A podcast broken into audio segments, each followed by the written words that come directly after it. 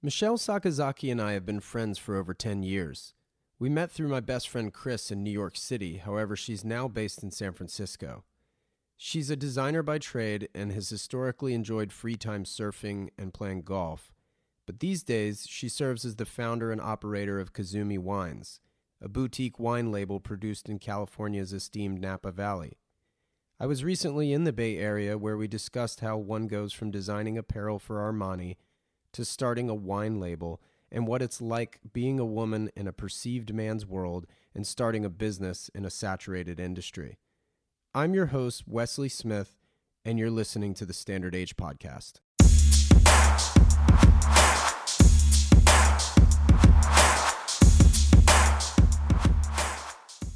Michelle, welcome to the podcast. Thank you.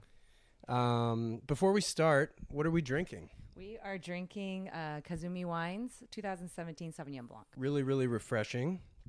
Uh, love it. As far as uh, the beginning, let's just start at the beginning. Okay. Tell me about where you're from. Where were you born? I was actually born here in California, in Sacramento. Um, but then my parents, um, they grew up here, but when they after they met, they moved to Japan uh, for work, and so I was born here, but um, I grew up in Tokyo. Okay. Yeah, and I went to an American school there. It's called ASIJ American School in Japan. Really easy to remember. And I spent all my childhood up until um, high school, graduated, and then after that, I came over here for college. Great. Yeah, So, and where'd you go? You I went to UC Davis. Davis. That's right. How far from Chico are you? Big beer scene in Um, Chico, I know. I know. I don't really know how how far is it. Maybe a few hours. Sorry, my geography is not that great. But Okay. from San Francisco, Davis is only about an hour and a half. Yep. It's um half an hour away from Sacramento. Okay. So my mom's from Sacramento. My grandparents were there, so that was one of the reasons. I Oh, interesting. It was either Berkeley or Davis that I wanted to. I'm learning all kinds of things today. Yep. Um, well, that's cool. And what did you study there? I studied um, textile and costume design. Oh, okay. So not viticulture, obviously. Not viticulture. I did take one class. right. viticulture and enology. It was like the intro class, and it was very difficult. Uh-huh. and it was funny. Uh, I took it because my parents um, they've had a home in Napa for over twenty years, and when I was when I got to college, like, "Well, Davis is you know famous for the vi- viticulture enology um, department. You should take a class just to see." Yeah. So I took it, and I barely passed. I mean, you know, it's difficult. There's there's geography, there's you know chemistry, plant biology, there's all sorts of stuff.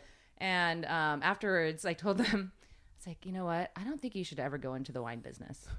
that was my advice. That's that's what they said to you. no, that's that was my advice. that was your them. advice to them. I see. Well, I know you speak Italian. I do. Why?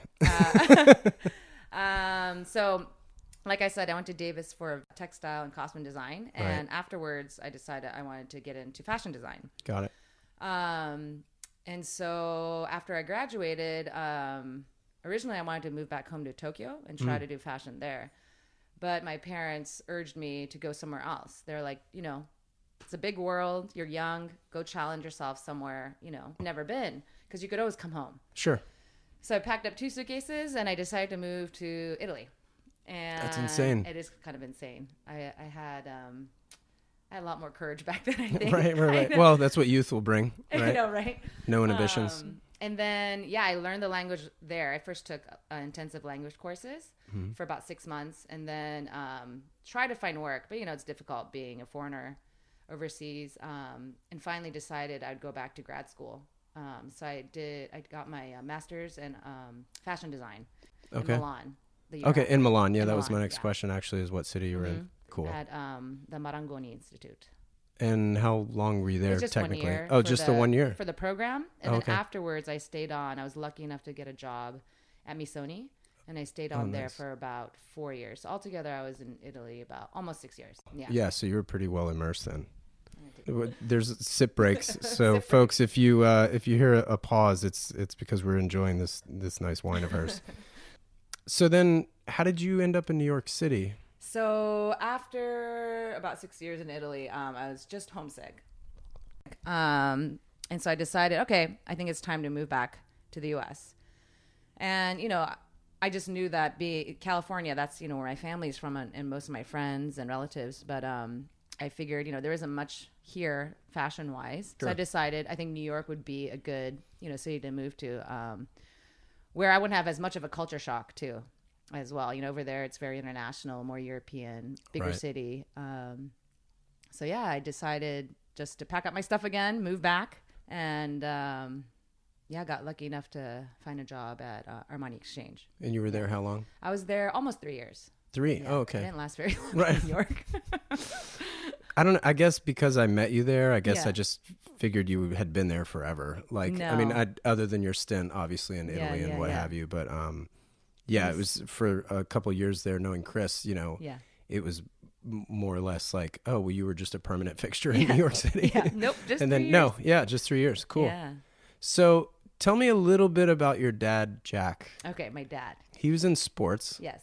Right. So And what he- level? At what level? So he um, created his own uh, sports marketing business. Mm-hmm. Um, and he had uh, how many years? I said I would say he did it for over thirty years. Oh wow. Yeah, and um, you know he would do anything from like player management, Mm-hmm. uh, mainly Japanese athletes like tennis players, golfers, um, even rock climbers. Uh, Oh, wow. Yeah, there's a um, pretty famous Japanese rock climber. Anyhow, so that was like part of the job, but also um, they did you know anything related to sports, I guess. Um, a lot of like TV rights, um, spons- finding sponsors for big events, putting on big events, things like that. Mm-hmm. Cool. Um, he built yeah pretty big uh, business over there in Japan doing that. So he then got into the wine business somehow. I know. So you know he's much think- much to your detriment, I guess, or or as far as against your recommendation. yeah, exactly against my recommendation. So um, I guess the first time he ended up in Napa, he I he I think he went to Silverado Resort, uh, the golf course, to check check it out for an event. And I think this was in the '80s, maybe. yeah. And he fell in love with Napa. Plus, you know, he had known it because he went he grew up in Fresno, but went to UC Berkeley, so he wasn't far. Um, and he fell in love with Silverado, the area, and he decided, you know, he would love to live there one day, maybe retire there. Um, bought a home, but you know, for years he was just too busy running his business in Japan. He never was able Right. to really stay in Napa. Um, and then about 10 years ago, uh, he sold his business and he decided, finally, I'm going to retire in Napa. So he comes and he's just, you know, like a any old retiree playing a lot of golf, Right. you know, having fun. But then um, after about six months, he I think he just got a little bored. Yeah, that, So- that that I hear that happens a lot actually. Um, As fun as golf can be, Exactly. you get bored. I get bored. Since Silverado is in Napa, Mm-hmm. um, a lot of his golfing buddies are winery owners, actually. And some of his good friends, you know, started asking him, hey, you know, um, isn't there any way you could help us promote, you know, Napa wines in Asia? right. And so him and a couple of his good friends, you know, came up with this idea of having this international wine club, And what was that called? 90 plus wine club. And that's what happened 10 years ago. He started this business. Um, Is it still going? It's still going. Sweet. Yeah. And, that's kind of how you cut your teeth in the wine business? And I'm still working with him in that business. Yeah. so I'm sure you've learned a ton. Yes. Yeah. That's awesome. So what kind of crossover has there been like having moved from New York City in a creative type role at AX? Mm-hmm. How does that translate to the wine industry or does it? So in the beginning, I I, it, I kind of struggled with it. I felt like I I wanted a break from Yeah. you know design in general, but um, I did miss the creative aspect of it, and that's where um, my own wine brand, Kazumi Wines, came into play. Um, with that, uh, I decided uh, that I would start making my own wine. First, it was more just to learn a little bit more of that side of uh, the wine business because you know with the 90 plus wine club i was doing a lot of marketing and sales and things Right. like that but i didn't really get to see the back you know the i guess the not the back room Like but kind yeah, of the creation Yeah, the of creation the part. product as Yeah. opposed to the distribution. exactly so um i mean that was part of my way of bringing you know my kind of design creative side together with um you know what i was or currently doing with uh, within the wine business So when did Kazumi begin? Technically. Uh, technically, uh, this is my fourth. I've just completed my fourth vintage of Oh, Sauvignon wow. Blanc. Yeah, oh, okay. so four years ago. Yeah, and um, I mean, part of it was kind of just luck. Um, One of my good friends, her parents owns a vineyard um, in St. Helena in Napa. And they just happened to have some extra grapes, and they knew, like, I've had wine, you know, made from their Sauvignon Blanc um, grapes before, and I really loved it. They knew that I've, you know, always liked their grapes and their wine. And when they had that extra half ton of grapes, they said, "Hey, do you want to do you want to take the grapes and try making wine?" and I was like, "Okay, sure." And that's how it how it started. Right. So that's really interesting because I think if it, maybe for the layperson, right? Like Yeah. you probably just anticipate the only way to become a winery, so to speak, or a, a winemaker, Mm-hmm. Yeah. Mm-hmm. or actually have a bottled product. Is to oh my goodness I have to buy a hundred thousand acres and grow all these you know old vine zins and, or what have you super monetarily intensive Yes. so many makers out there, right? So many of these bottles are really just bought grapes. Like Mm-hmm. You've got your growers. Yeah. Maybe you can touch on kind of the structure of the industry a little Yeah, bit. yeah. So of course, you know, I mean, the more traditional, what everyone thinks of a winery is, you know, an actual physical location where they have Right. vineyards, where you know they they plant and cultivate and harvest all the grapes, and then from those grapes they make um, wine. And then of course, um, and then there's wineries like like mine, where um, you just purchase grapes from growers, and then you there are facilities like some wineries um, they have you know extra facility space that they lease out to people and then there's places like where i get my um, grapes uh, or my wine made what they're called custom crush facilities. And there's a lot of small producers like me where we share the space basically. You pay and you share you know the equipment and and you make your wine there. So there's quite a few brands you know at the winery that um where i make my wine. That's super interesting. yeah Yeah, I mean, I guess it's sort of like in the apparel industry, right? Where you can have a manufacturer Mm-hmm. Yeah. and they manufacture or sew. Yeah. Like you get that fabric from wherever and it's all going to the same sewer, but exactly for yeah. different brands based on different patterns. and Exactly, so yeah, you've yeah. got different taste profiles Exactly. and things that you like you and just want to use the same their facilities, their equipment, Right. Even the people that work there. That's- um, so they cool. do you know the work for you if if you want them to. Yeah. Sure. Yeah. Now, what's that process like from like start to finish? Say, obviously you you would have something in mind that Uh-huh. you like based on the taste profiles of wines you've tasted Yeah. before, and you're like, well, this is what I want Kazumi to be in this iteration. what, So- what's that like? Um. and start to finish time, like what? I don't even have a clue what Yeah. that's like. Well, for me, first of all, you know, like you said, I had to figure out, you know, what is it that I want to portray? Like, what's the what's the style that I would like? Mm-hmm. Um, and basically, you know, I picked the name Kazumi. First of all, it's my middle name, and at Kazu uh, in the Japanese character, it means harmony or peace, and me, the character for me, is beauty. So I thought it was the perfect name. You know, I mean, it's my name too. But it's the Well, I mean, let, let's let's be honest here. It's pretty perfect. Yeah, so um, I thought it would be a good fitting name for for an image for you know for wine. Sure. I, I wanted to my you know goal is to make um, you know harmoniously beautiful wine that portrays you know the the where it's from terroir. Yeah, Well, I think it's cool. I mean, I, I mean, I could speak to that on a a little bit of a level with Standard H. Mm-hmm. Yeah. Obviously, it's kind of a double entendre of Yeah. sorts. It's it's a descriptor as well as a name, yeah, so I can identify with that. So I'm a little biased. I think that's a really good name for that reason. we were able to hang out in Japan yes. in 2014, right. which was kind of uh, really special That for was me. really fun. Um, you shared an amazing sushi restaurant Yes. with me That's and my buddy Brent. Yes, who's awesome. who's now our buddy. I'm would Yeah. assume he he lives up the street now. I know. Oh, does he really? He yeah, moved? he's in uh, Pac Heights. Oh, Yeah. I was see texting him earlier. stuff on Facebook and stuff. That's It- it's funny. I, I I was texting him earlier, not to get too off topic, but um, I was trying to meet up with him earlier, and it's just kind of crazy today. But um, what up, Brent? Hi. uh, hope you're listening. Uh, so. What are some of your fondest memories of Japan? Just to rewind for a second, not just the time we spent Yeah. with each other, but just like growing up in Japan and seeing your dad grow his business, Yeah. like, and and also like what kind of influence did he have? Mm-hmm. I mean, that's all that, you know. um so tokyo uh, i mean part of it it all like comes into play i think growing up in tokyo i mean in japan and just in general the food the food there is just the culture you know for the food culture is just insane Right. um and i mean sometimes i feel like i grew up a little bit too spoiled like the food was so great that you, You know flew first class, and now you got to fly coach occasionally.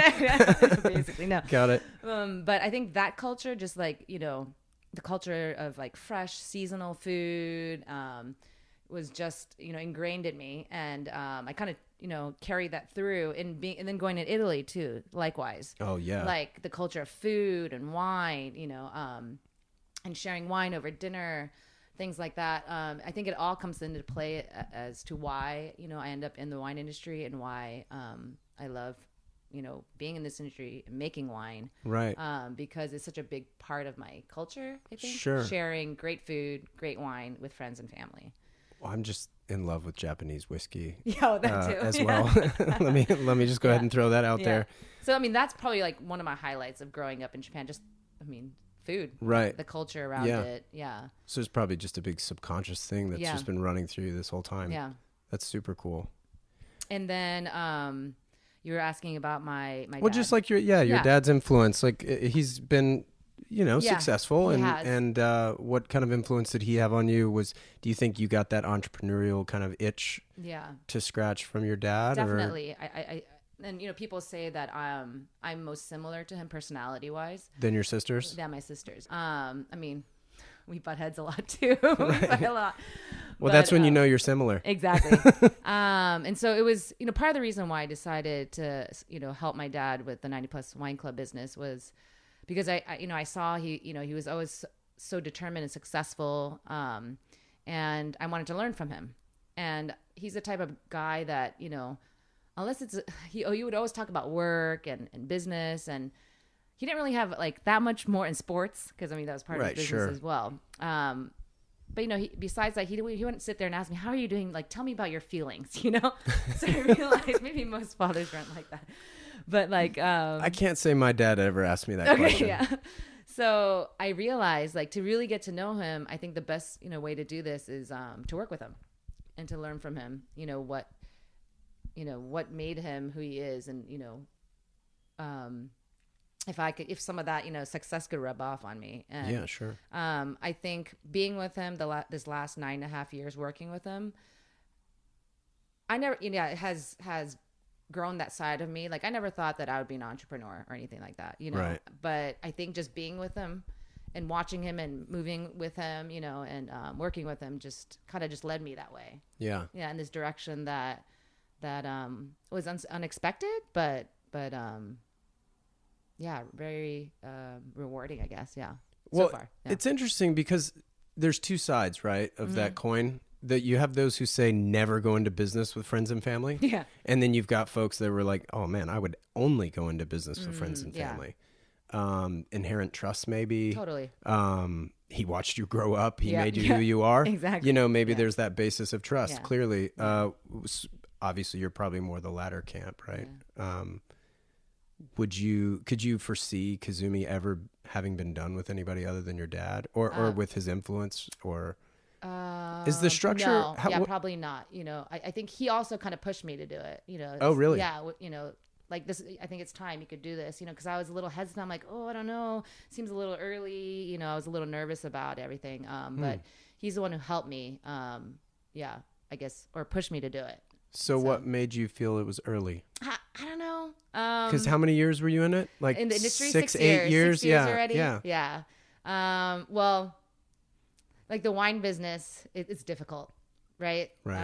um like you Saturated. yeah saturated and like you said like most the image is that you you know you have to have a lot of money to be able to buy a winery and vineyards and you know it's a lot of it's a big invest, investment Sure. right because at least for white wine, um, I could have I could harvest and have a wine ready the next year. But for red wine, normally you have to wait at least you know three, four, five years before you could release a product, mm-hmm. and that's quite a bit of an investment um, Sure. to to make. Um, so I was a little nervous about that. Um, yeah, I just needed a little bit of the encouragement, and he gave me that for sure. Him, him, and my mother, of course. That's yeah. awesome. Yeah. Um, I'm gonna hit pause. Yep. For just a second. Yes. Basically to share with everybody else a couple of people who've made this episode possible um, passion fine jewelry in solana beach california. It's an amazing store uh, for all of you independent watch lovers out there. The owner tim jackson deep understanding of watchmaking and carries everything from Speake-Marin roger w. Smith sarpaneva Romain Gauthier Grönefeld vianney halter many more. Um, if you guys are ever in Southern California, please visit Passion Fine Jewelry. Make a special trip. Um, also, passionfinejewelry.com for more information. If you're ever in the area, it's worth the trip. Um, also, partnership with Cleer Sound. I'm using their Flow over ear hybrid noise canceling headphones, and they are the most comfortable headphones I've ever used. Uh, they have 40 millimeter ironless drivers, hybrid noise canceling technology, a built in microphone. They're also strapped with Bluetooth wireless technology with 20 hours of playback. Lastly, the Cleer Flow headphones fold up nicely and fit easily into their great zippered case that easily fits in the small backpack that I always have on the plane with me. Uh, you guys should definitely check them out uh, at cleeraudio.com. It's C L E E R audio.com. Um, all right, back to my conversation with Michelle. Uh, an important subject, actually, that Mm-hmm. I wanted to bring up with you being a woman in business these Mm-hmm. days, somewhat of a perceived man's world, right? Yeah. Mm-hmm. The wine business, or at least from my perspective. Definitely. Um, I can only think of a couple, maybe. Kelly Fleming comes to Mm-hmm. Yeah. mind. Um, trying to think of. wine in, in our wine club. Yeah, 90 plus wine club. Oh yeah, Yeah, yeah, she's oh, great. Yeah, yeah. she's awesome. Um, and her winery is beautiful. Yeah, beautiful. If you've been, but as as a woman in the Yeah. business, right? Um, how's that been for you? Like, what's that Um, like? I guess for I don't know. I, uh, I haven't really felt like the disparity, or I, I haven't really felt um, anything to be like, oh yeah, being a woman, it's hard in this business. Um, That's awesome. yeah, which is great actually. And there's a lot of you know great female winemakers out there. Um, but it, like you said, it is true. There aren't as I would say it is predominantly more, um, I guess, males uh, in the industry. But yeah, I haven't felt it at all, which is which is great. That's awesome. Yeah, Yeah, I, I think that very fortunate. Mm-hmm. You know. yeah, Um, now, as far as being a Japanese woman, yes. and the history of Japan and, Yeah. Mm-hmm. and the culture over there, um, I would imagine you're distributing to Japan as Yeah. well. Um, how's that culture shifted over the years, having grown up there, you know, or, and, and spent so much time in Japan? What what's that like? I I have no You mean for women in general? Yeah, like just in like- general, or for wine, or Well, both, sure. Japan's a little different, Yeah. definitely. Um, I mean, one cool thing that I, you know, what I loved is, you know, my dad. I mean, he built, you know, the sports marketing business with my mother. Oh, I didn't know that. yes. That's so cool. Yeah, it's really cool. And at the end, she, you know, he was the president and CEO, and she was the CFO. And um, I mean, you always felt it, you know, growing up there. You know, women are a little bit more submissive. Um, Right. I mean, Uh, that's the stereotype, yeah, right? and it's and it's true. Um, but one cool thing for me, I had a great role model. Role model, my mother, um, growing up because you know sh- she was the boss too, right? And um, seeing that, I think, yeah, that it was it was amazing. It was inspiring for me because you didn't Sure. really see it very often in Japan at the time. So that's really cool. You had two role models, Yeah. and they were not only just two people of different sexes, but oh, by the way, they happened to birth you Yeah, together. exactly. Yeah. You know what I mean? Like that male and female counterpart to be role models for Yeah. you. That's that's really intriguing. I had no idea they were that dynamic duo. Yeah. So I, I'm I felt like I was really fortunate seeing and she was you know she's still strong you know but she was very strong too and I think um b- both my s- you know, both both my sisters and I we we were raised to be strong independent women because of that you know. That's awesome. Yeah. She looks so sweet in her photos. I know she's so tiny. Like- and she is sweet and tiny, but she's strong. That's awesome. Yeah. That's so cool. yeah. As I've sort of mentioned, I have no idea what it's like starting a wine business. Yeah. What kind of insights can you provide to, you know, the winos out there who think they can do the same or want to do the same or think they want to do the same? Mm-hmm.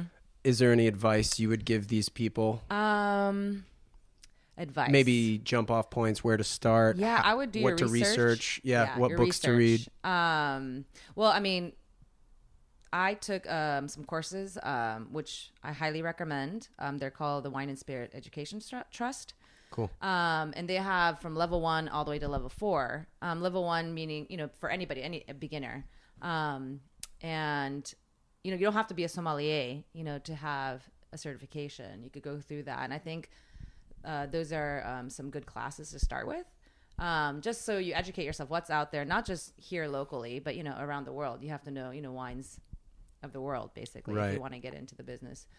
Um, yeah, so research, you know, that's the biggest main thing. Know what's out there, price points, Um, and then also just for yourself, what do you like? You know, what do you like about a wine? You know, why would you? Why do you want to make the wine? You know, is part of it for me was because I love to drink it. And- Sure. And, it's nice to have something of my own. And I wanted to make something that I could, you know, drink with my friends, my family. Right. You know, that I thought would go well with Japanese food, um, things like that. So research, yeah, is definitely huge. Um, and then second, uh, I don't know. Let's see. Yeah, and just just to know your market. Like right now, Napa, it's you know, Cab is, has always been king. And of course, I'm coming out with a new Cabernet soon. But you know, Oh, cool, look yeah. at the market. Does does the market really need another Cabernet? You know, I Sure. I don't know. And how could you you know make yourself different from what's out there already? 100%. Yeah, Yeah. So, and Yeah. know that it's always going to cost way more than you think. Yeah, there's so make the many parallels with the apparel industry. Yeah, I'm hearing exactly. high intensity of capital going into Yeah. it. You know, how do you differentiate yourself? Exactly. Things of that nature. Yeah. Mm-hmm. As far as the education is concerned, do you do you basically say you need to know the world's wines Yeah. for just comparison reasons, Comparison, kind of of knowing what you're up against, Yes. studying the competition? You have to study the competition. Sure. Not just local, you know, US, California. You have to know what's out there and what's being imported, Right. you know, and know what you're up against. Yeah. So I hear about things like, oh, it was aged in steel versus it's Yeah. aged in oak, Yeah. French oak, Yeah. you know, what have you, that whatever the material is for, for barrels. Yeah. What's the difference, really? Well, for instance, my white wine, the Yep. one we're drinking right now, is Sauvignon Blanc. Um, it's it's not really aged because I guess six months it kind of rusts. Um, but this one is uh, resting in a neutral French oak, meaning it's a used uh, oak barrel. Um, and a lot of it depends what style you want to make. So for me, I like to have a little bit of more of a rounder mouth feel, and so th- I rest my Sauvignon Blanc in a used oak barrel for six months to add this roundness to it, and to add a touch, a hint of um, this what I call like a brioche, Oh, yeah, brioche flavor aroma to the wine, I don't know anybody that doesn't like brioche. right? And if you do, you're not a friend of mine. Yeah. But then other people might prefer to have a white wine that's more crisp, you know, and um, easier to drink, crisp, light. Then you would go and say, okay, I'm gonna, you know, rest it in uh, stainless steel or concrete, you know. Um, Concrete. but yeah, concrete also adds a little bit of mouthfeel as well. There's concrete eggs that are used pretty commonly right now. Interesting. Yeah, for aging um, or resting, yeah, aging uh, white wines, um, not just white but red as well. So there's you know all these different vessels that you could use, um, and people use it for you know various reasons. Yeah, Yeah. That's super cool. Mm-hmm. You mentioned your cab. yeah. Let's talk about it. Yeah. When's it coming out? What's it like? Yeah, I haven't so- had it. No, uh, it's because it ha- it's not released yet. It's Oh, coming out. that's a good um, reason. yeah, April 27th. I'm having a release party, which I know you can't make. Uh, Unfortunately, it's sad, I know. Um, they'll be up in Napa, and um, yeah, that's when I'm debuting my uh, Kazumi Cabernet Sauvignon. It'll be the 2016 vintage.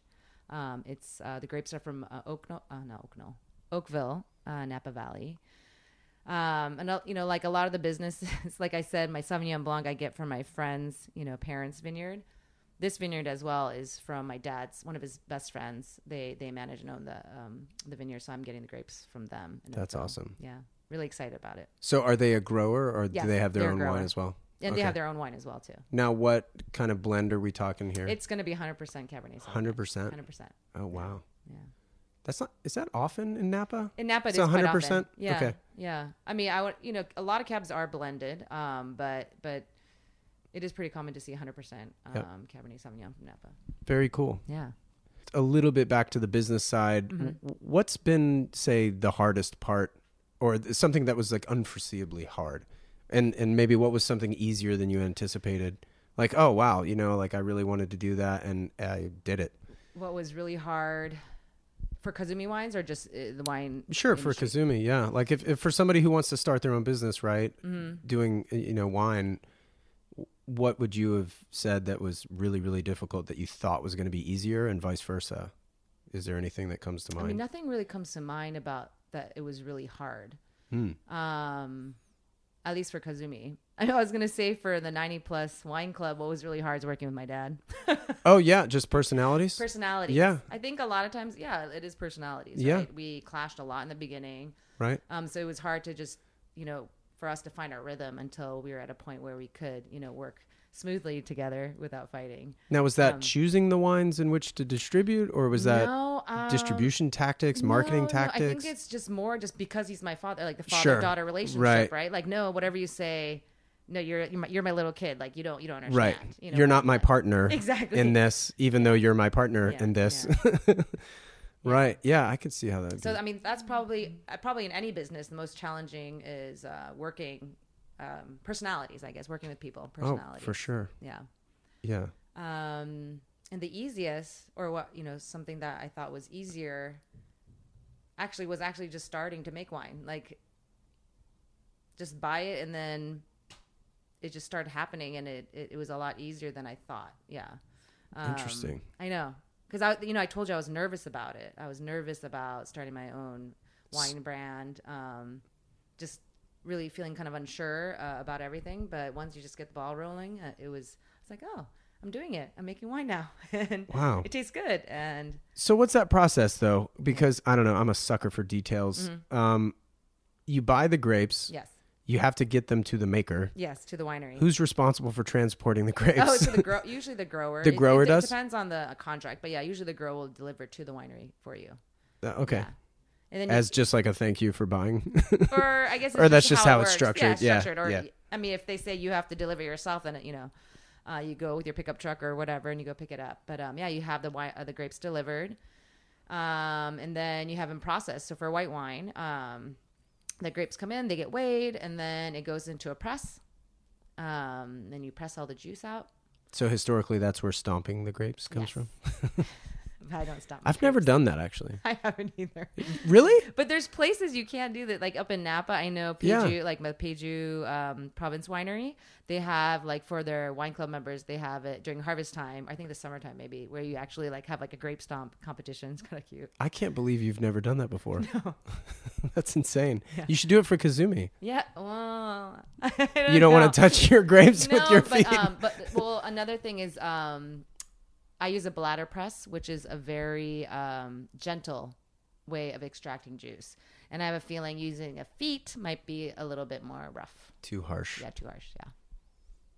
So if I'm using It's a lot more work. like yeah oh for sure takes longer Mm-hmm. i'm sure now as far as the actual pressing goes Mm-hmm. you know uh, can you damage the wine the same way they they you know like when you put ice and you shake liquor Yeah. they say you can bruise the liquor Oh, totally. right is that is that kind of similar with wine i would If imagine in the pressing process Exactly. So Right. if you, um, we use the gentlest process um, for pressing the white wine because you don't want um, too much astringency. You know, if you press it, if it's a harsh, I- it sounds weird to say harsh press, but you might get too much of, you know, breakage in the, in the seeds or you know, um, unwanted um, astringent flavors from like the stems, Mm-hmm. things like that.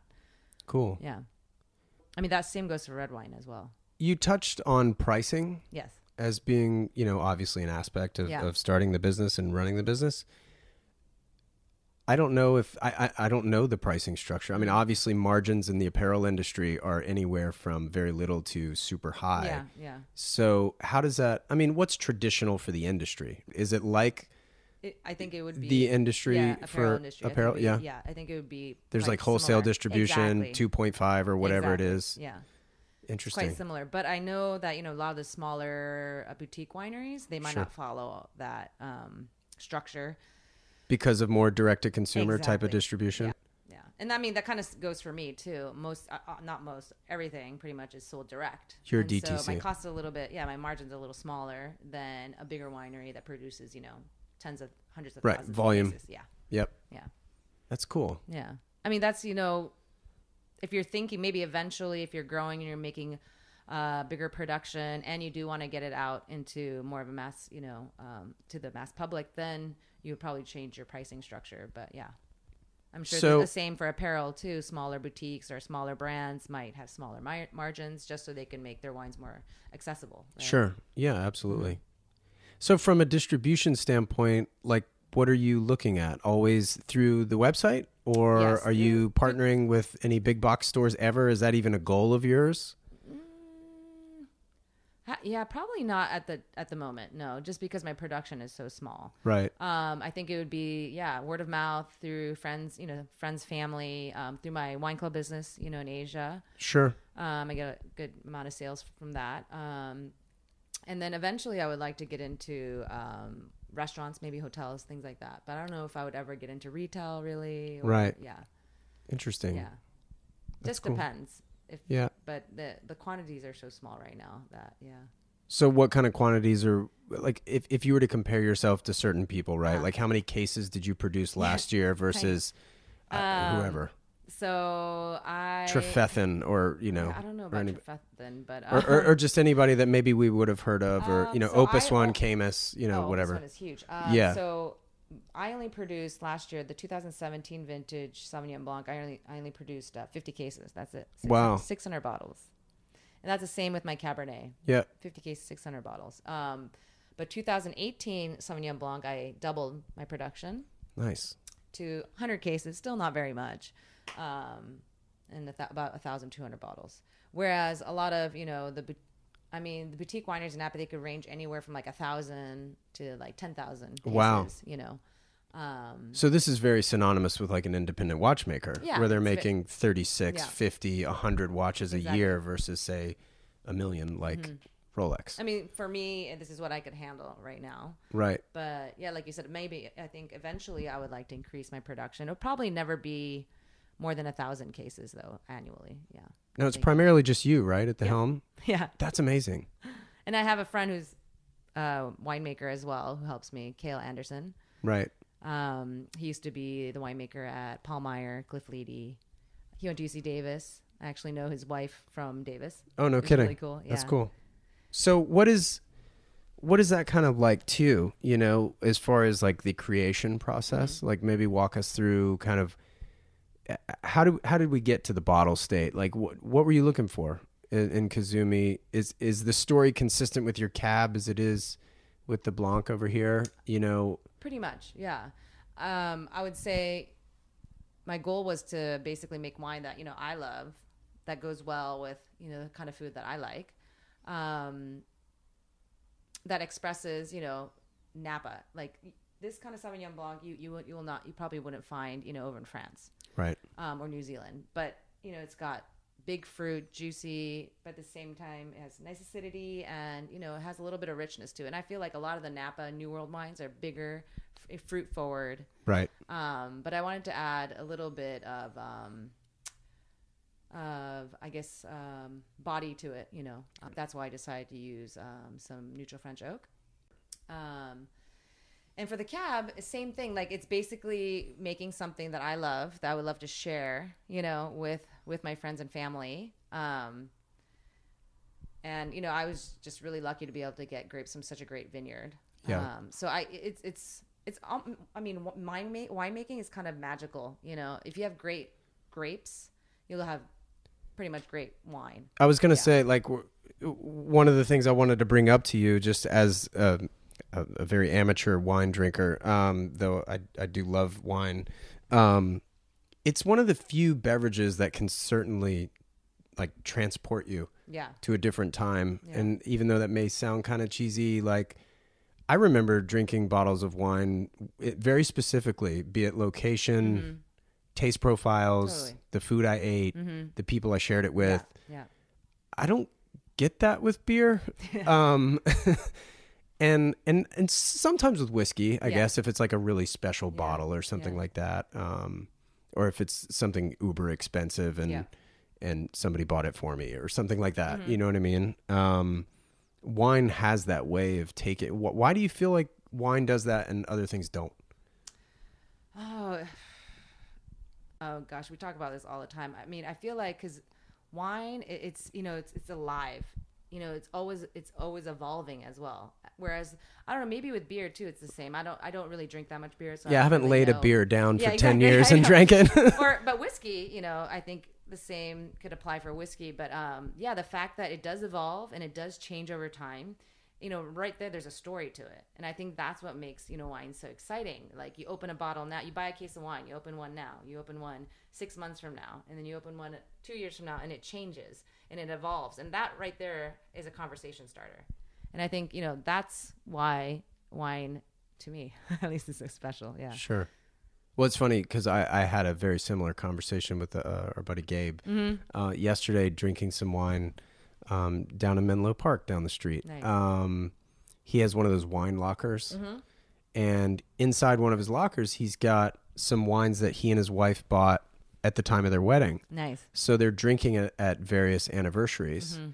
And I was like, please tell me you're taking notes. I'm sure they are. He's not. Oh, interesting. So he drank the first. mental notes. He drank the first. So it was five year anniversary. Yeah. It was last year. Yeah. And so yesterday I was like, go buy a moleskin or a notepad of Yeah. some variation and get a pen. And next time you guys do it at whatever, 10 years and Yeah. what I have notebooks, you know, full of Sure. tasting notes. Yeah. That's very cool. The, the funny thing about vintages to me is like, I remember 2007 being a really Yeah. big vintage for whatever reason. Back when North Carolina, where I grew up, ended up working at a steakhouse locally. Mm-hmm. That's kind of what got me into wine a little Yeah. bit is just knowing how to serve it to our customers. And I remember 2007 sticking out as a good year, And right? From yeah, from So Napa or California. Yeah. All contingent, weather, Weather. you know, Yeah. um, the rainfall, Exactly. the heat, Yep. What have you. 2007, 2012 are considered to be good years. Right. 12, actually 12, 13, 14. Yeah. Yeah. But actually, I mean, good wine, just very um, small amounts. Yeah. But the the interesting thing about vintage is why I brought it up was in 2007 I'm like drinking this in 2009 2010 Mm-hmm. Yeah. I couldn't tell you what the weather was like Yeah. in 2007 cuz I'm not in the business.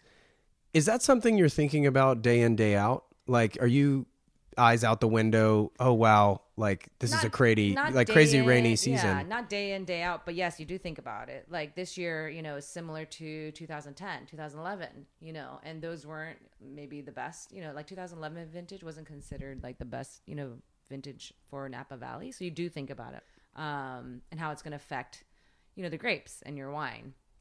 Um, but, you know, right now it's hard to tell what it's going to be like come harvest, right? But Sure. I mean, but even before that, um, there's you know important times where you don't want it to rain. Um, uh, like in the spring when the, the the the vines are starting to flower, if it starts to rain, that's what happened in 2015. Um, there was a lot of rain during that time, and um, it knocked off a lot of the flowers on the vines. That's called shatter.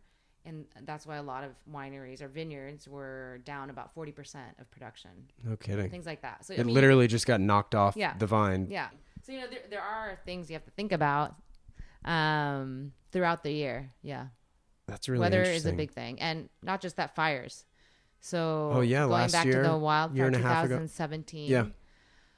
Um, it was crazy. So I was up in Napa when it happened. I was with my mother, and normally I wouldn't be there because it was I'm I'm usually here in the city on the weekends, but um. Uh, it was Sunday, but I was supposed to harvest my Cabernet Sauvignon the next day on Monday morning. Um, so I went up to Napa on Sunday and hung out with her, and then that's when the wildfires broke out.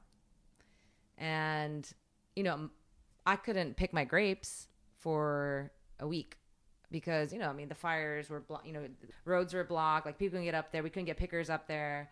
Um, you know, and luckily my grapes were were not were not damaged by the smoke, but you know, there there were some vineyards, you know, where the grapes were smoke damaged or heat damaged or um, you know, fire retardant was, you know, sprayed on them or whatever and, and they couldn't use it. Yeah. I would imagine that would affect the taste profile. Oh, you know, I mean that you can't use it at all. Yeah. But but um so those are things you have to think about now too, right? Natural disasters. Uh, wildfires, they're gonna I mean they're saying it's gonna happen more and more now. Um Wind, Why- wind. just arson. Like, Yeah. well, what's the? How do you predict that? Really? I mean you can't really predict it. Right. but it's just global warming, right? Global, I mean, the climate change. So, you know, I think next summer will be challenging. I, I think not just for Napa, but yeah, for California again. Interesting. Wildfires. And that's something to think about as well. Yeah. So that's really interesting because, like, when you're predicting things like that, I mean, I don't know. I I just when I'm talking to people, all I can think about is the apparel industry and the Mm-hmm. Yeah. accessories, Yeah. and you know, like, how, you know, uh, I mean, I guess I don't really think of it on the level of cotton growth, right? Like, so I'm not that deep. Yeah. Um, I'm only because fabrics are probably already made by the time I'm looking at them. Mm-hmm. Um, things like that. That's got to be really interesting as an approach to how do I plan my business around future events? Exactly. That you can't control. And it's a prediction, right? It's Yeah. not it's it's not weather fact, it's a Yeah. weather prediction, Yeah. right? So I got to I got to ask this question. Is every dinner a write off? No. Can can you just go out all the time? I know, right? You wish. I, I wish, but no. yeah.